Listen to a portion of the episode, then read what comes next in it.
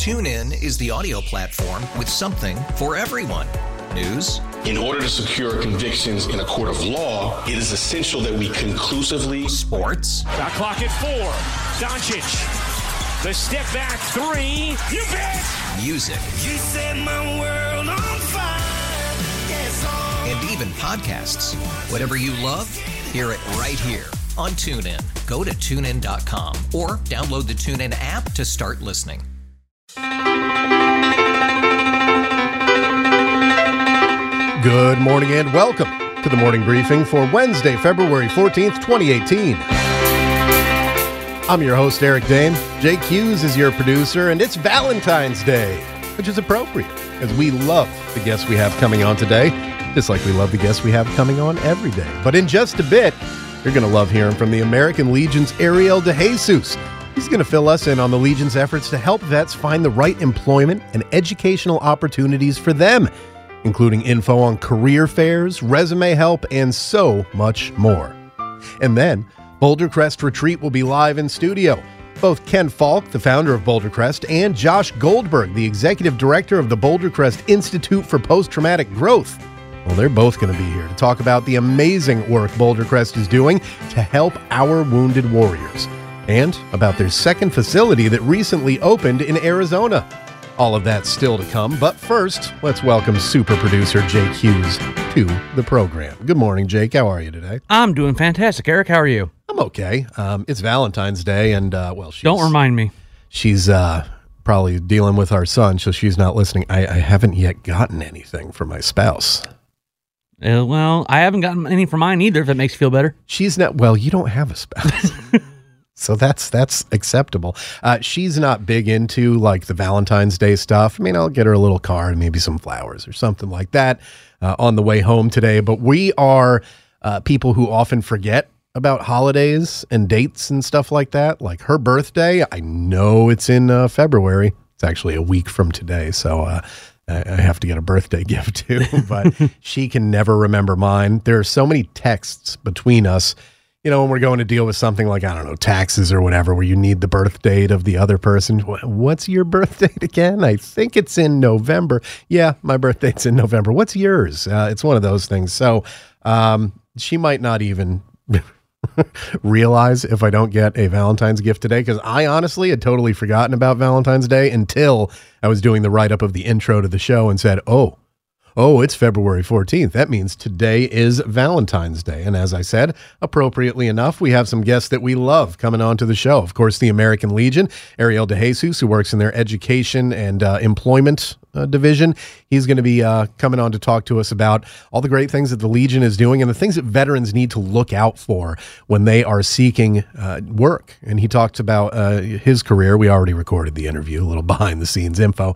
Talks about his career including uh, you know getting out of the Marine Corps after 20 years and realizing you know uh, these jobs that I know I can do I don't necessarily have the credentials that they're looking for behind it. So he talks about his uh, path to finding employment, which uh, ended up working out pretty well for him, and is kind of a blueprint that I think a lot of veterans struggling with finding work uh, will be able to identify with and be able to learn from. And then he talks about, of course, all what all the great things that the American Legion is doing. So let's talk about jobs and getting out. Now, for me, I got out, and for the first, oh, let's see, I came home on terminal leave in June, I think it was.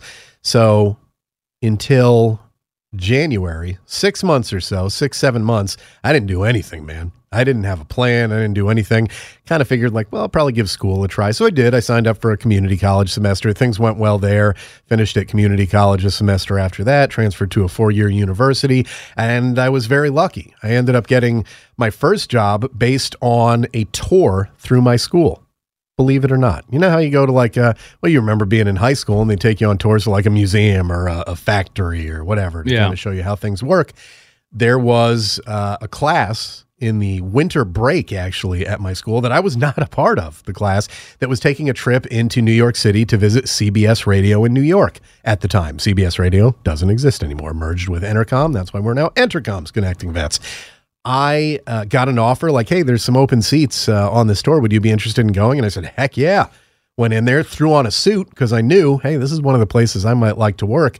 And when it came time to uh, do a Q&A with Lee Harris, who is the morning drive anchor at 1010 Wins, and also a Hofstra University Radio Hall of Famer, which is the school that I went to, uh, number one radio school in the country.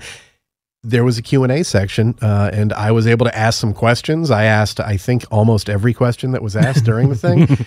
College kids oftentimes uh, are reticent to ask questions because they don't want to look foolish. You know, they want to look cool. They don't want to look. I don't care about looking cool. You very well know that. That's nowhere near the top of my concerns.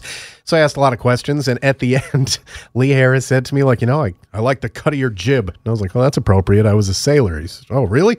Talked about that, and he brought me into uh, the 1010 Wins office. I met the management there, and a couple months later, they gave me a call and said, hey, we're looking for some people. Would you be interested in applying? I did, and that led to me getting a job at 1010 Wins as a producer and eventually editor, which eventually led to me getting the job here at connectingvets.com. So I was very, uh, I would say lucky, but also went through and did uh, one of the things that, that people suggest you do, which is networking. When you know what industry you want to go into, find people in that industry, find veterans, find people who are part of a network that you're a part of. In my case, my, my alma mater. Now, Lee Harris actually didn't go to Hofstra. He was in the uh, Hofstra Radio Hall of Fame for his work as a high school student volunteering at the radio station. But it, it just worked out. And it was because I went out there, I kind of asked questions, I got open, I was asking people like, hey, you guys looking to hire? You know, not not being shy about it, kind of being aggressive about it, which worked out well for me. But there's also people who don't know what career field they want to go into. And that was kind of what you were dealing with, right? When you got out originally, you thought you wanted to be a trucker. Yeah, that was my plan. And uh, when I first got out, I like most people do, I took a month off. I just sort of relaxed, decompressed, got all the military out of my system, well, as much as I could. And then I went to the application place and found out that one of the medications I was on, they don't allow. So I had to wait another month. Oh, wow. I was sitting on my butt doing nothing. That wasn't very fun. So then I finally took the trucker job and I had a blast for the first couple months when I was with the trainer. But then once I got on my own Yeah. and started driving around by myself, I realized that the isolation Yeah. and the constant moving really wasn't for me. It wasn't what I thought it was going to be. I had had this idealized picture of being, you know, the nomadic man, always on the road, always on the road from one place to another. rolling, rolling. Keep them dogs Never in rolling. one, never in one place more than a night, and then oh. I'm off on the road. Like Caine in Kung Fu, just getting into adventures around the country. That's I know, right? Thought, right? yeah, but it turns out there's a lot more work to it than that. a lot more work and a lot more, as you said, isolation. I mean, and that's just something that when when I think about, like, you know, I could be a trucker. I see trucks driving on a long haul, and I'm like, I like taking a long drive and everything like that. What what actually made me realize that I wouldn't be able to do that is when I first started working here and was every weekend driving to and from my previous home in Long Island, New York, which is only like a 350 mile drive, but it was lonely and boring. And after the first couple of times, you're like, oh, I got to do this again. Whereas a trucker, that's all you're doing when Yep. you're out there. Some people love it, but it wasn't for It- you, right? It, yeah, it just wasn't for me. And then I, when I finally realized that, reality came crashing down. I realized, oh well, my perfect plan just went to pot. So what do I do now? And luckily, after like three months of searching, the lovely people here at connectingvets.com saw my resume and called me and liked me. Yeah. I don't know why, but they did. hey, so you're a likable guy. More likable than me. People meet you and they're like, I like that Jake guy. I'm not so sure about the other one. That one's sitting in front of the microphone all day. Yeah, we'll we'll see about him.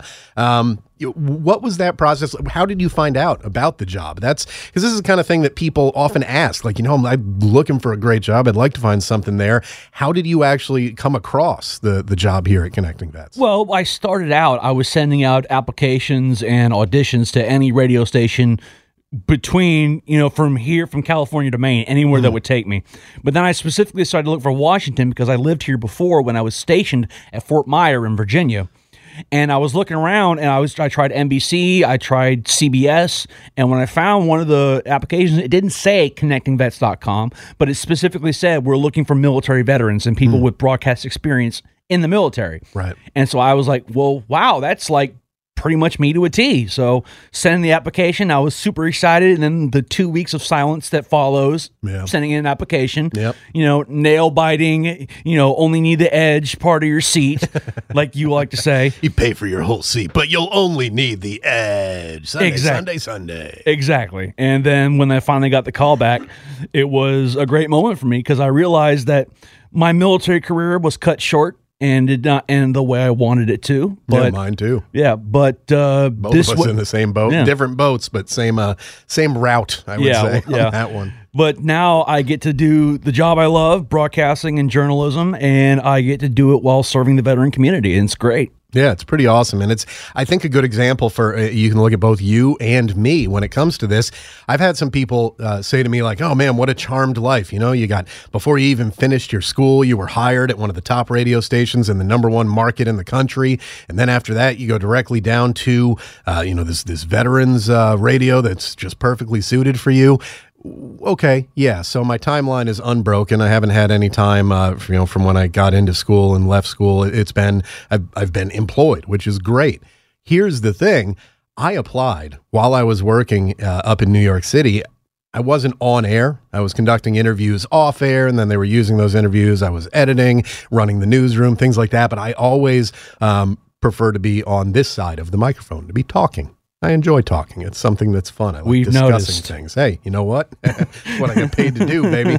I found the right job for me. So when uh, I applied, probably to 150 different jobs, and uh, Sounds about right. probably about 130. I never heard anything back from. Only two or three before here did I ever uh, actually interview with a live person and not just exchange email information. And I was coming from, again, one of the top rated news radio stations in the country, one of the, the, the top two. It's usually number one.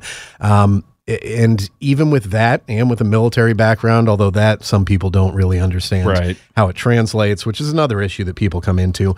Um, even with all of that, I wasn't finding any luck. I mean, I, I interviewed with uh, an NPR station down in your hometown of Houston, Texas, and that one I, apparently, like, I was like they needed to hire two people, and I was number three, so I just missed out on that one. Otherwise, I might have moved down to uh, to Houston to do that, and a couple other ones in other places, but. uh, While it, while you know, using my story in that unbroken timeline again of being gamefully employed from uh, even before I graduated from uh, school on the GI Bill, it's not been all sun and, and happiness and roses and stuff. There were days where it was like, man, I don't think anybody wants me. I don't think anybody wants me to do this. I, I believe that I'm good at it, but apparently uh, some other people don't agree because I'm not even hearing back from some of these radio stations that were uh, not even necessarily big radio stations. Some of them were pretty small markets that were looking for someone to do a morning uh, drive show or looking for a news anchor. One of which uh, in Connecticut, which was up near. Uh, up near where my dad lives, actually in the same town that my dad lives in. And it was the same company. And I knew people who knew people who worked there and they put in a good word. And like I still wasn't hearing back. You got to keep at it.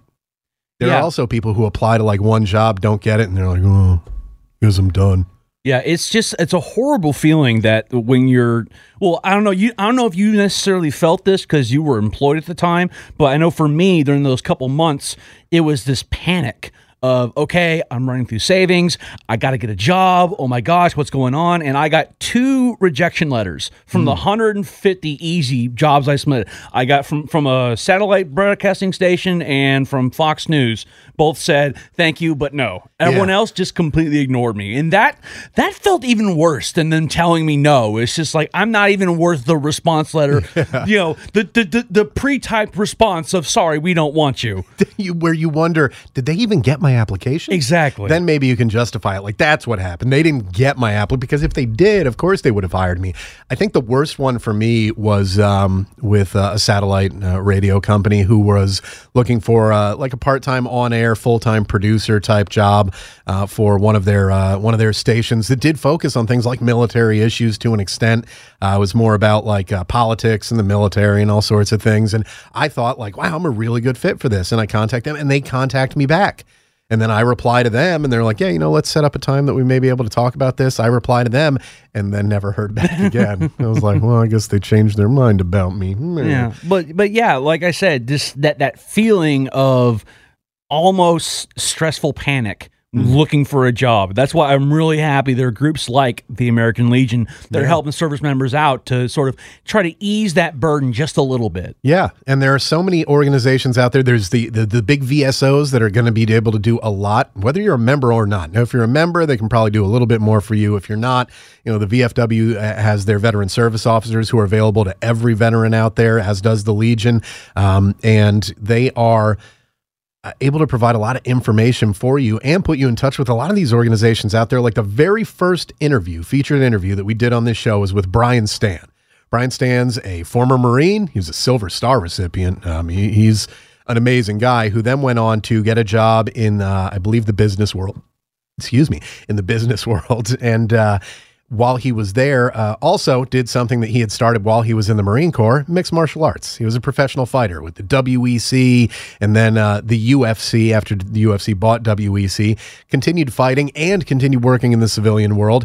And now, among other things, uh, he was, when we spoke to him, calling fights for the UFC as a broadcaster and the CEO of Hire Heroes USA, an organization that works to to coach people, to talk to them about how to write a resume, to talk to them about uh, you know what the best ways practicing interviews. That's another thing because in the military, for all the great things that you gather from the military, one thing that I think you don't is how to go after a job.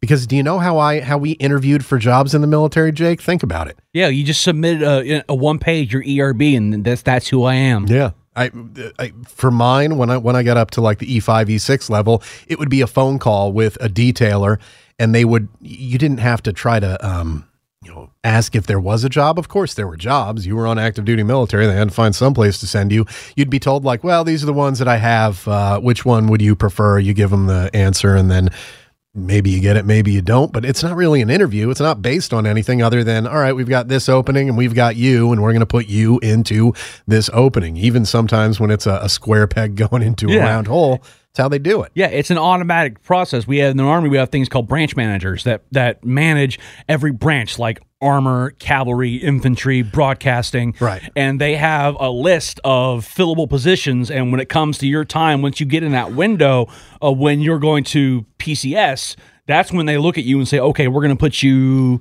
spin the wheel, stop here. Yeah. And that's uh that's sounds very similar to what the Navy has, which is a detailer, which for every rate, which is like an MOS in the Navy, there's one person, typically a senior chief or a master chief on the enlisted side, one person who decides where everybody goes. That's their entire job. Yep. So you would call that person, which uh, you know, because my uh, my rate was a fairly small one, were oftentimes people that I knew. So that was a benefit where they knew like, well, you're really good at this, and they need somebody to do that here, um, and uh, that that oftentimes worked out well. Sometimes they'd send you to a place and you'd have an idea of what it was going to be. For me, that was going to Guam and the USS Frank Cable, where the master chief, who was the detailer at the time, was my former boss uh, a few years earlier and was like, Oh, I think this will be a great fit for you.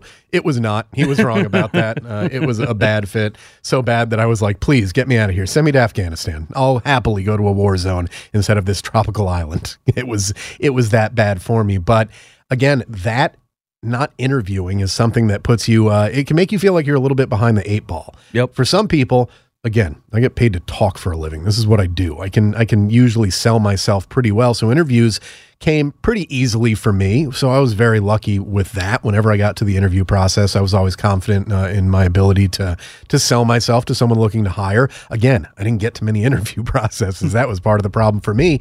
The big issue for me was the resume I never written a resume. The closest thing I'd done was like writing my own eval, your evaluation in the Navy. Uh, I don't know how it works in the Army, but as an E6, you're writing your own. You submit it to the chief. The chief goes like, "Oh, I'm going to look at this, change this, change that. Then it goes up to the uh, the division officer and all that stuff. And uh, that was the closest I come, but it's very different. You're checking off boxes and then giving like an itemized list of a few things that you've done that you think stick out or would make you stick out uh, against uh, the other people that you'll be compared against and things like that a resume, I was like, well, how long should it be?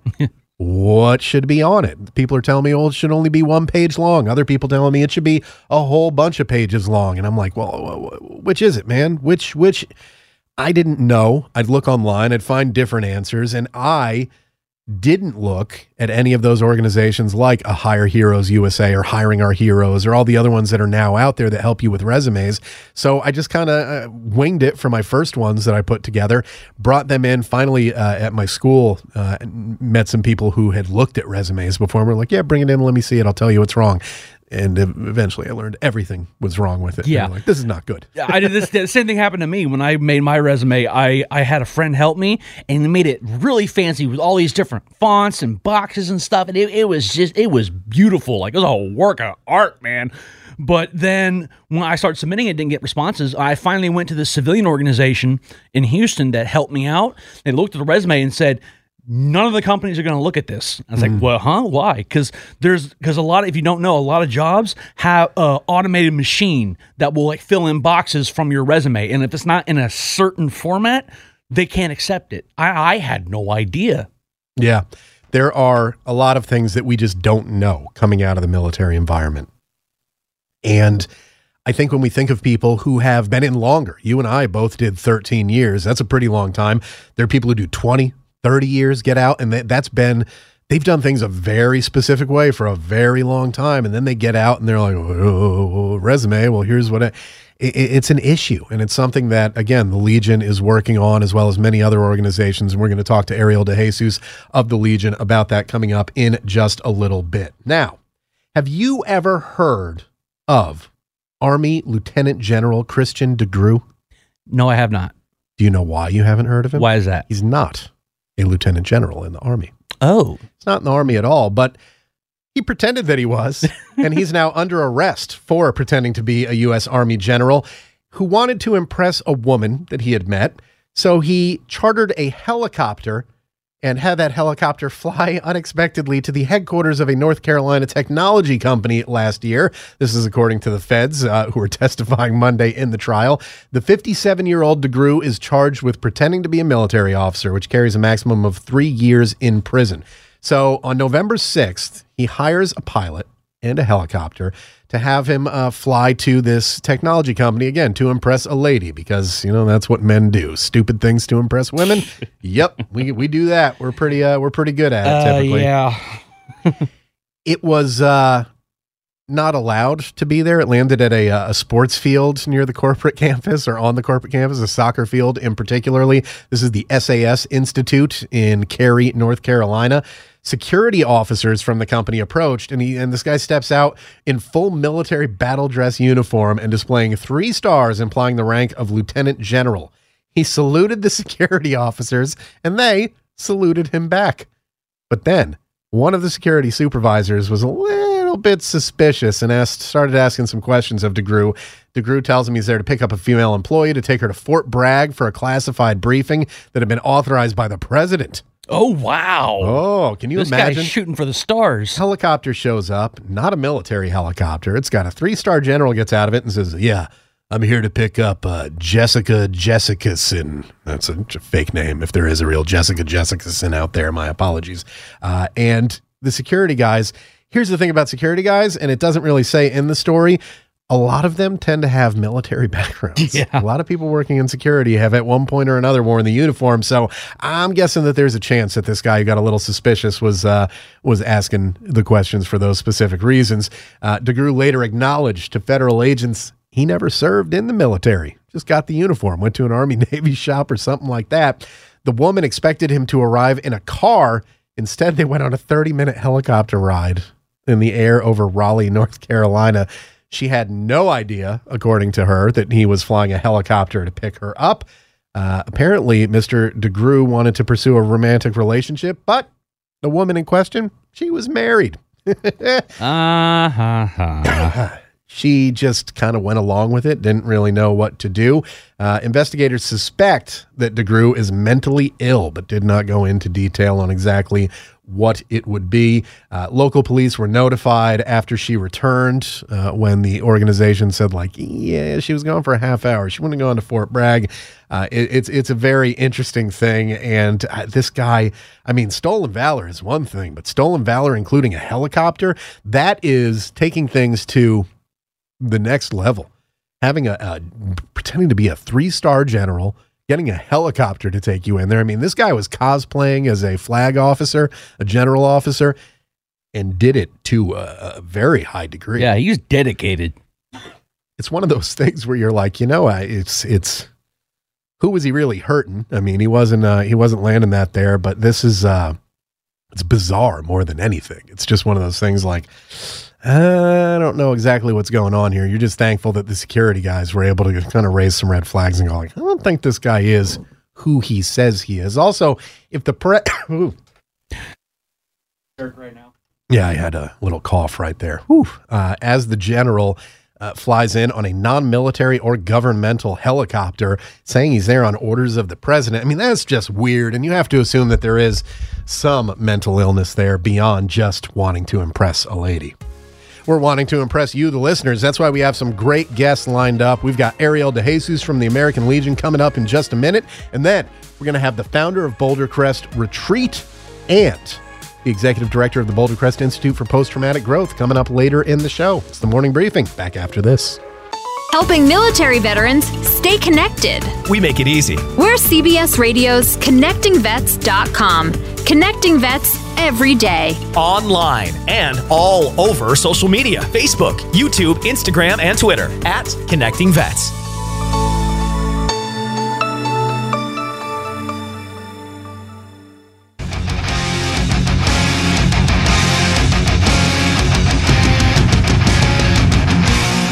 Welcome back to the morning briefing for Valentine's Day, Wednesday, February 14th, 2018. I'm your host, Eric Dehm. Jake Hughes is your producer, and ConnectingVets.com, well, that's your website. And we mean that. Created by veterans, for veterans, and focusing on the military and veteran experience.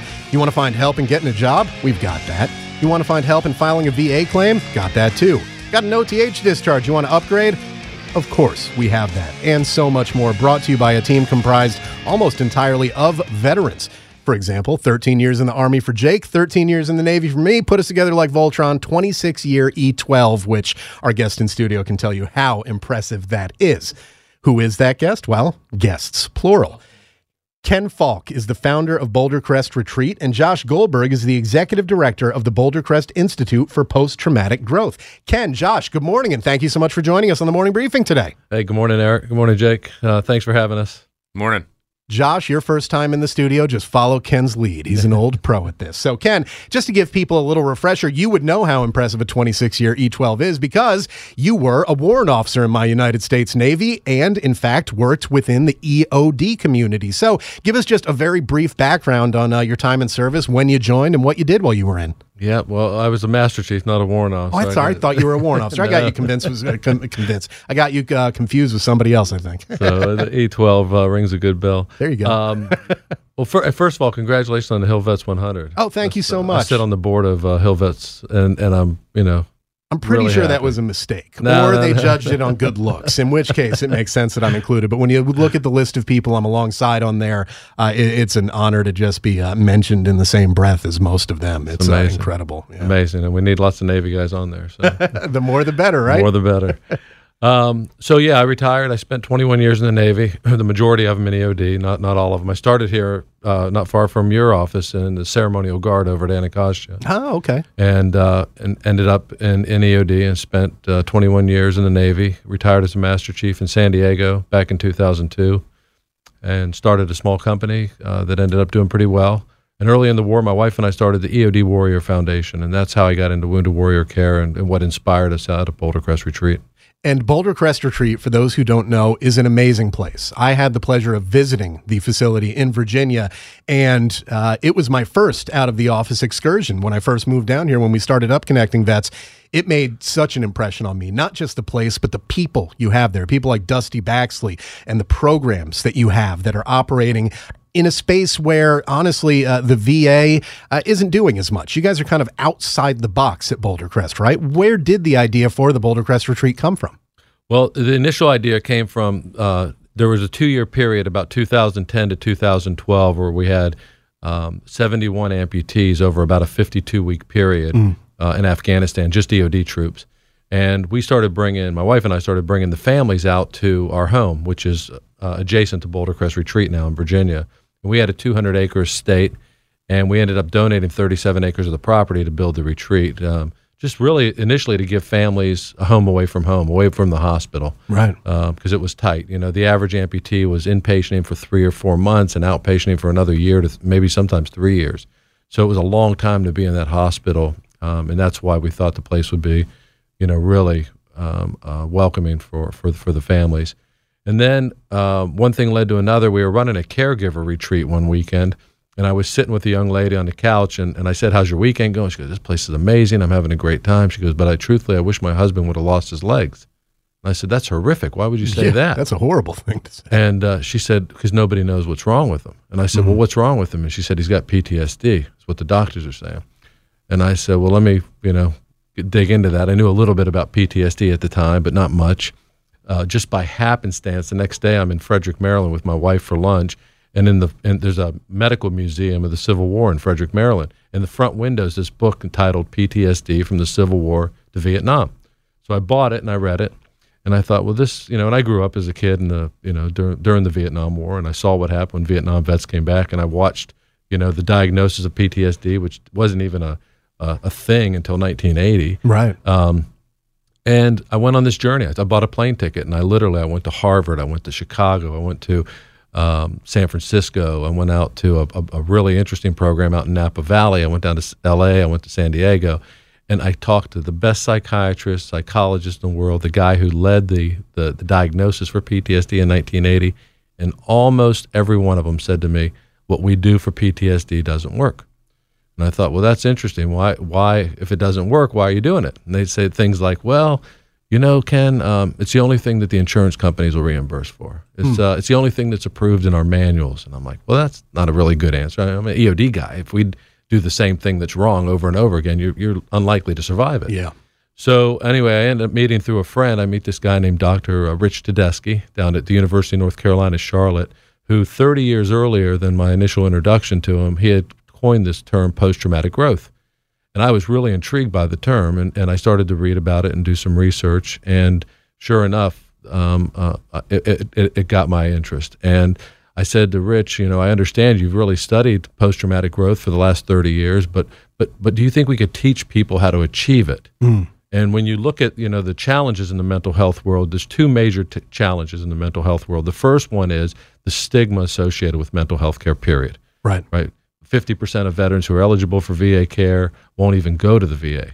You know, it's a stigma issue, and the VA does great things, right? So it's but but they just don't want to go because of the stigma. Yeah. And most men specifically don't want to, you know, think that something's wrong with their head.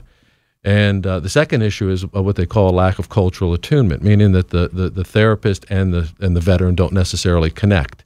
And if you don't connect, you don't sit through the entire protocol of your mental health treatment, you're not going to get better. So what we did is we, we said, well, let's turn both of those things on their head. Let's create a training program, not a therapy program, because you know we know in the military we all love to go to the next great training thing. And the second thing was to you know mix our therapist, our, our licensed therapist, with combat veterans, and really have a peer model that worked. Because what we've seen around the world is the majority. Um, the majority of of our um, successful programs worldwide are in fact peer-based models. So, And that's important. And and and one of the things I heard you say there is again, particularly with male veterans, not wanting to uh, admit or f- really talk about the fact that there might be something wrong with them. That's a male thing that I think goes on so many levels. It's it's you can draw the analogy of not asking for directions. Oh, I know where I'm going. And if you don't really know where you're going, you get even more lost the longer you're out there not asking for directions. And there's often uh, a, a fix to it, and that is asking for directions. That is finding out those things. And one person who I think knows a little bit about that is our other guest who joins us in studio, Josh Goldberg. He's the executive director of the Boulder Crest Institute for Post Traumatic Growth. Uh, he was named that just about a month ago. That means he's responsible for leading the development and delivery of training, technology, research, and evaluation, as well as social and policy change solutions based on the science of post traumatic growth. So, Josh, tell us a little bit about your background and how you came to be part of the Boulder Crest team. Sure. So I had a, a pretty conventional civilian background. I worked at big businesses. I, I spent six years working at ExxonMobil in Dallas, um, and got to a place in my life where I was been successful in terms of what we value in the civilian world. So kind of call it a rap song: money, power, and respect. Right. And and felt deeply unfulfilled within. And I felt a, a really kind of a, this dissonance between the life I was living and what I really wanted to be doing. Hmm. And I stepped away from that. I got divorced. I made some very challenging decisions uh, to separate from the life I had, and which was very liberating and at the same time incredibly frightening. And I, I really did. I knew what I wanted, but I didn't know how to get there. And uh, as fate would have it, I had one thought in my mind, and the thought was I should do something service related for somebody else. About a week later, and this is about in 2012, a week later, a friend of mine asks if I'll have dinner uh, with a, a guy on the Dallas Cowboys and his wife. And the Hmm. wife had lost her brother in Afghanistan, was a Marine. Hmm. And I, I go and, and I, I hear this story of this this this uh, young man David who passed away, and I also hear the story of veterans struggling. And for the for the first thirty plus years of my life, I'd never heard anything about military veteran culture or been part of that world. Right. And so, so and this kind of brings the story back to Dusty Baxley, who was also on the Hill Vets 100. Um, so I go out to a program to observe it, to see how I can be of use. And I'm sitting there talking to Dusty. And for those of you who don't know, Dusty's about 6'4", 250 pounds. He, he pair jumped into uh, into Panama. He's a big man. Army Ranger. And Army Ranger. His arms Yeah. are the size of my, most people's heads. And uh, Dusty looked at me and said, "What are you doing here?" And I said, "I want to be of help." And he looked at me and he said, um, "You seem like you could be of help. That that could be a possibility." He said, "But you're going to do one thing first. And he said, "You're gonna you're gonna fix yourself." And he used uh, more more uh, colorful language. and and he said, "You're going to fix yourself first. And and and he and other veterans, including Ken, helped me get to a place where I understood what I was supposed to do with my life. Taught me how to be a man. Taught me how to be a leader. And I really had this incredible training experience of my own. And and at the end of it, I was just like, holy cow, this is the community I want to be a part of, and this is the community. I think most importantly that if it's well and mm-hmm. and fulfilled, can change the country in very very positive directions. Because one of the things we can say definitively, without making a political statement, is leadership is lacking in communities, it's lacking in families, it's lacking in our country wholesale. And I think uh, the way we regard uh, Secretary Mattis is a good example of the power of combat veterans to bring calm and, and peace and understanding to our culture. And I think that's what, for me, is my life's work is ensuring that combat veterans can live great lives. Because if they do, the rest of us will flourish as civilians. the things that veterans offer to the community, and we've been able to talk to so many on this program. I, it, the, the variety of things that veterans offer is endless. The problem is that some veterans, uh, as you said, almost get caught in a loop of of suffering from various issues, from various traumas, whether they be physical, whether they be mental, and it's getting them out of that loop and allowing them to flourish. That's the key, and that's what Boulder Crest Retreat is all about. We're speaking with Ken Falke, founder of Boulder Crest Retreat. Retreat retired Master Chief. See, I start mixing my words together. It's early in the morning. He's the founder of Boulder Crest Retreat, and Josh Goldberg is the executive director of the Boulder Crest Institute for Post Traumatic Growth. You've all been working, the team over there, on finding new and better ways to approach these issues and have had success and have also had growth. You just recently opened, uh, late in 2017, I believe it was, a new second facility. Obviously, you have the one in Virginia at the foot of the mountains. It's a, a beautiful place. I've been able to be there. Hope to be able to get down to the one in Arizona, where you've now opened one on the western half of the country, out in the desert. So tell us about uh, that experience and what's going on at the Arizona Boulder Crest Retreat.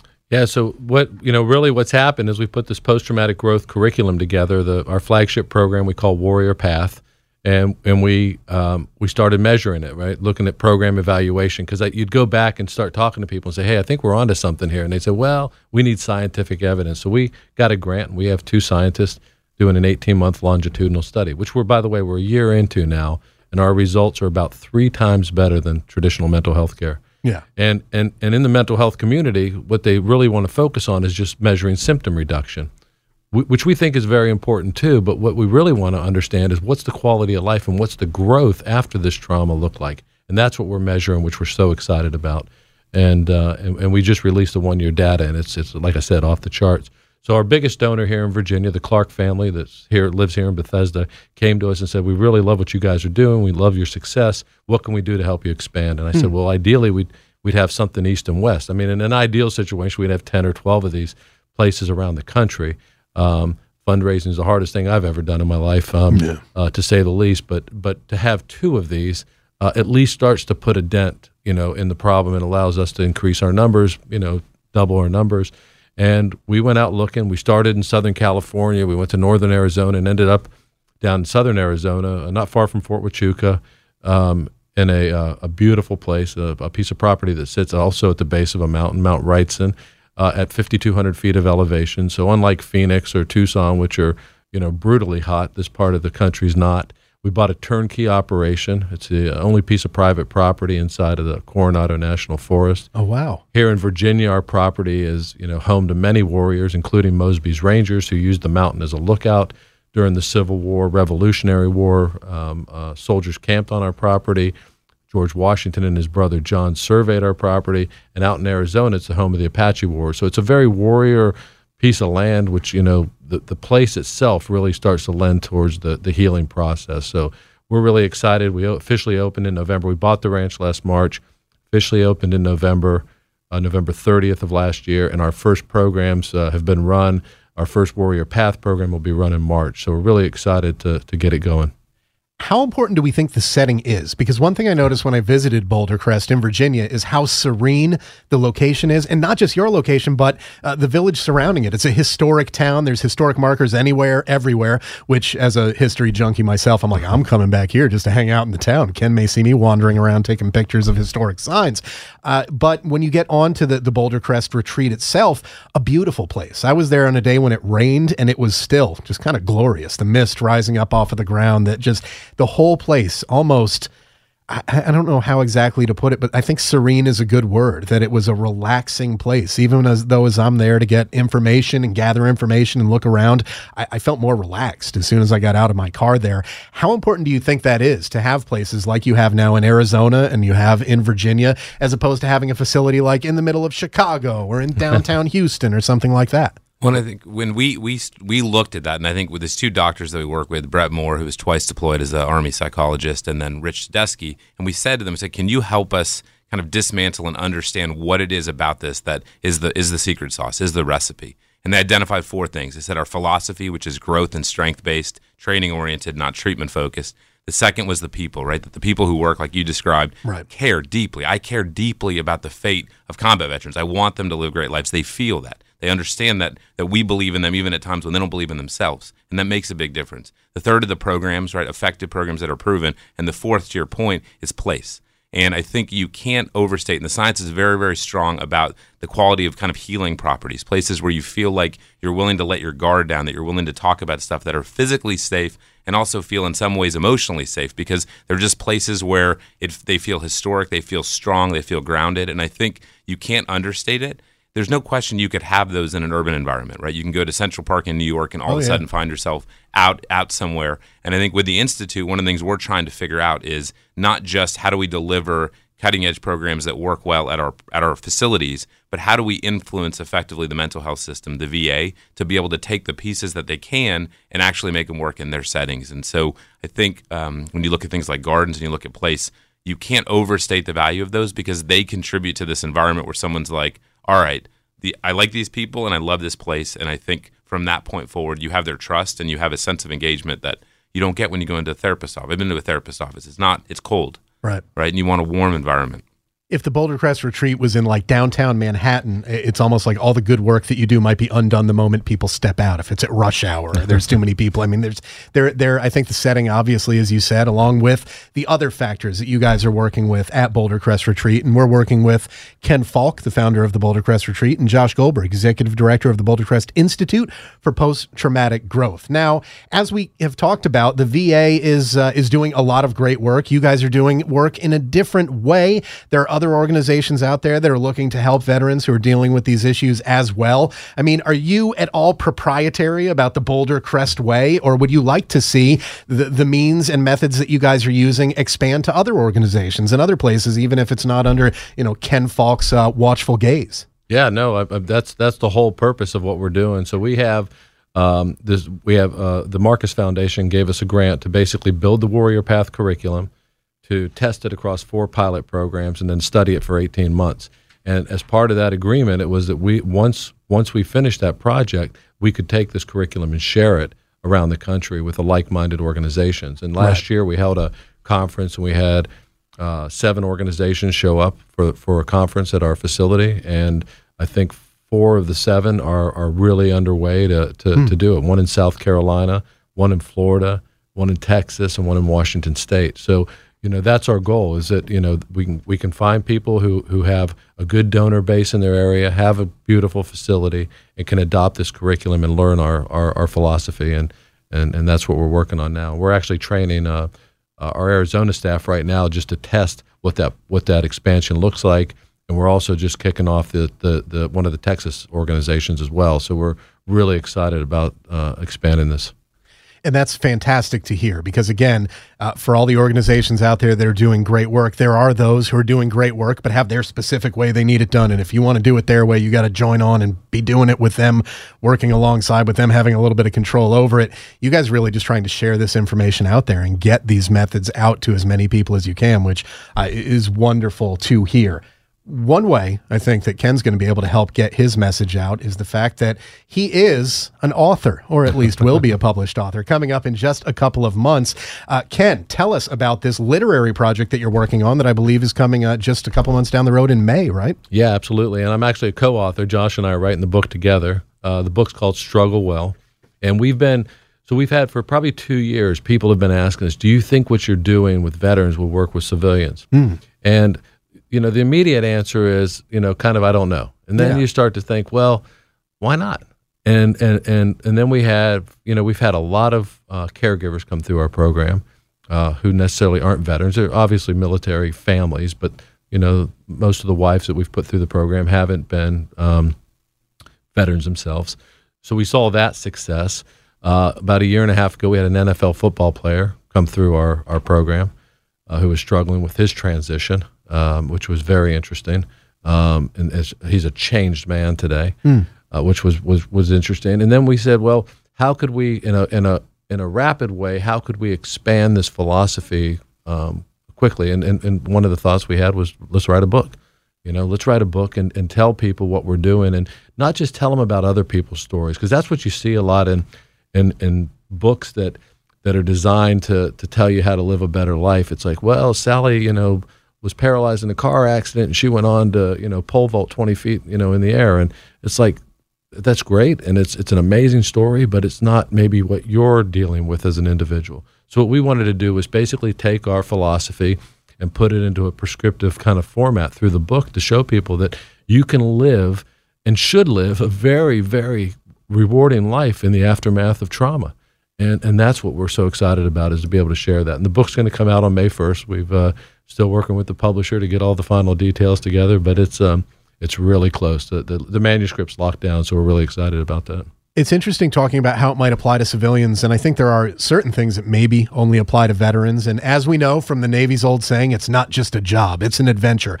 But if you break it down, it's a series of jobs and different jobs. The EOD experience is different from the Army Ranger experience, is different from the Marine Corps infantry experience, is different from the Air Force combat photographer experience. So if it works for people who have different experiences from different jobs within the military, kind of makes sense that it might work in the civilian world. Josh, as the co author of this book, as someone who's working on the Boulder Crest programs out there and continuing to develop them, where do you hope the, the Boulder Crest method uh, eventually goes? Do you hope that this becomes uh, a nationwide phenomenon that's being used in federal facilities as well as private facilities? I mean, how do you look at it and what do you want to see? And I think you know mindset matters so much. And one of the stories that we are heartened by is the story of the the 591 men who were prisoners of war in Vietnam during the uh, and that got out in 1973, right? And they, these guys were in prison from nine months to 10 years, and and they returned home with the expectation that they would probably be institutionalized, right? That they would never come back home truly, Right. and they would, they would kind of forever be stuck in North Vietnam. And the truth is, they came back, and four percent of that group had PTSD, and sixty to eighty percent of those guys were better off because of their experience in as treated as a war criminal, tortured, beaten, starved. They were better for it. And I think that mindset, that recognition, that understanding that when we go through really difficult times, they're not meant to diminish us and they don't permanently diminish them us if you don't let them. And i think so from a mindset perspective from a point of view about trauma about struggle i think what, what would be most important to me and, and, it, and it drove why we wrote the book is that we understand that, that trauma and struggle in our lives is inevitable. We will lose our parents we will go through divorces we will lose jobs we will also get jobs we will have kids we will have you know joys and sorrows and and those are inevitable. And the question is, what do you do with that? How do you handle that? And how well equipped are you? So for us, I think the first thing is to propagate and proliferate a different view of things that isn't the PTSD world that Right. says when bad things happen, your life is diminished as a result. And for us, the institute was created to be a megaphone to be able to integrate that idea and the, the modalities that we've developed at Boulder Crest into lots of different institutions. And whether that's, you know, we went to the EOD school last week and trained students. So now all of a sudden you're getting to 22 year old kids well before they've ever deployed to combat. And I think for us, it's how do we work with the mental health community? How do we how do we give people a different way of thinking about these issues? And then how do we actually work to train them to better connect with their clients or personnel or whoever it is they're working with? And and a big focus for us is leadership. And and the the Hanoi Hilton story is about leadership. And what we see is well led units, especially in respect to mental health in the military, have much better results in terms of the, the their folks. And Ken likes to say that PTSD is more of a leadership issue than it is a mental health issue. And I think for us, it's about creating leaders in our communities, in the mental health world, and so forth. You know, what you said there reminds me a little bit of one of our fellow Navy veterans, Jocko Willink, retired SEAL officer. He has a great speech called Good, which means if something bad happens, good. It's an opportunity to grow. If you're still alive, you've got a chance to get better. And it sounds like, you know, there are obstacles still in front of Boulder Crest, but seeing what you guys have been able to accomplish already, I'm confident that you're going to overcome them and Boulder Crest Retreat will continue to grow. If people are interested in finding out more about Boulder Crest Retreat, Ken, uh, joining the team, donating, uh, trying to seek out some help, where do they go to do so? Yeah, so our website's bouldercrestretreat.org, O-R-G, and uh, and you can follow us on Facebook. We do a great job, I think, posting things on Facebook. So it's it's a great opportunity uh, for veterans to follow us. You guys are doing a great job on social media, but an even better job in person, helping our wounded warriors and those who are facing so many issues have the ability to overcome it thanks to groups like Boulder Crest Retreat. We want to thank Ken Falke, Josh Goldberg, and Ariel DeJesus of the American Legion who joined us earlier. Morning briefing Wednesday over. See you tomorrow. TuneIn is the audio platform with something for everyone. News, In order to secure convictions in a court of law, it is essential that we conclusively sports, Shot clock at four. Doncic. The step back three. You bet. music, You set my world even podcasts. Whatever you love, hear it right here on TuneIn. Go to tunein.com or download the TuneIn app to start listening.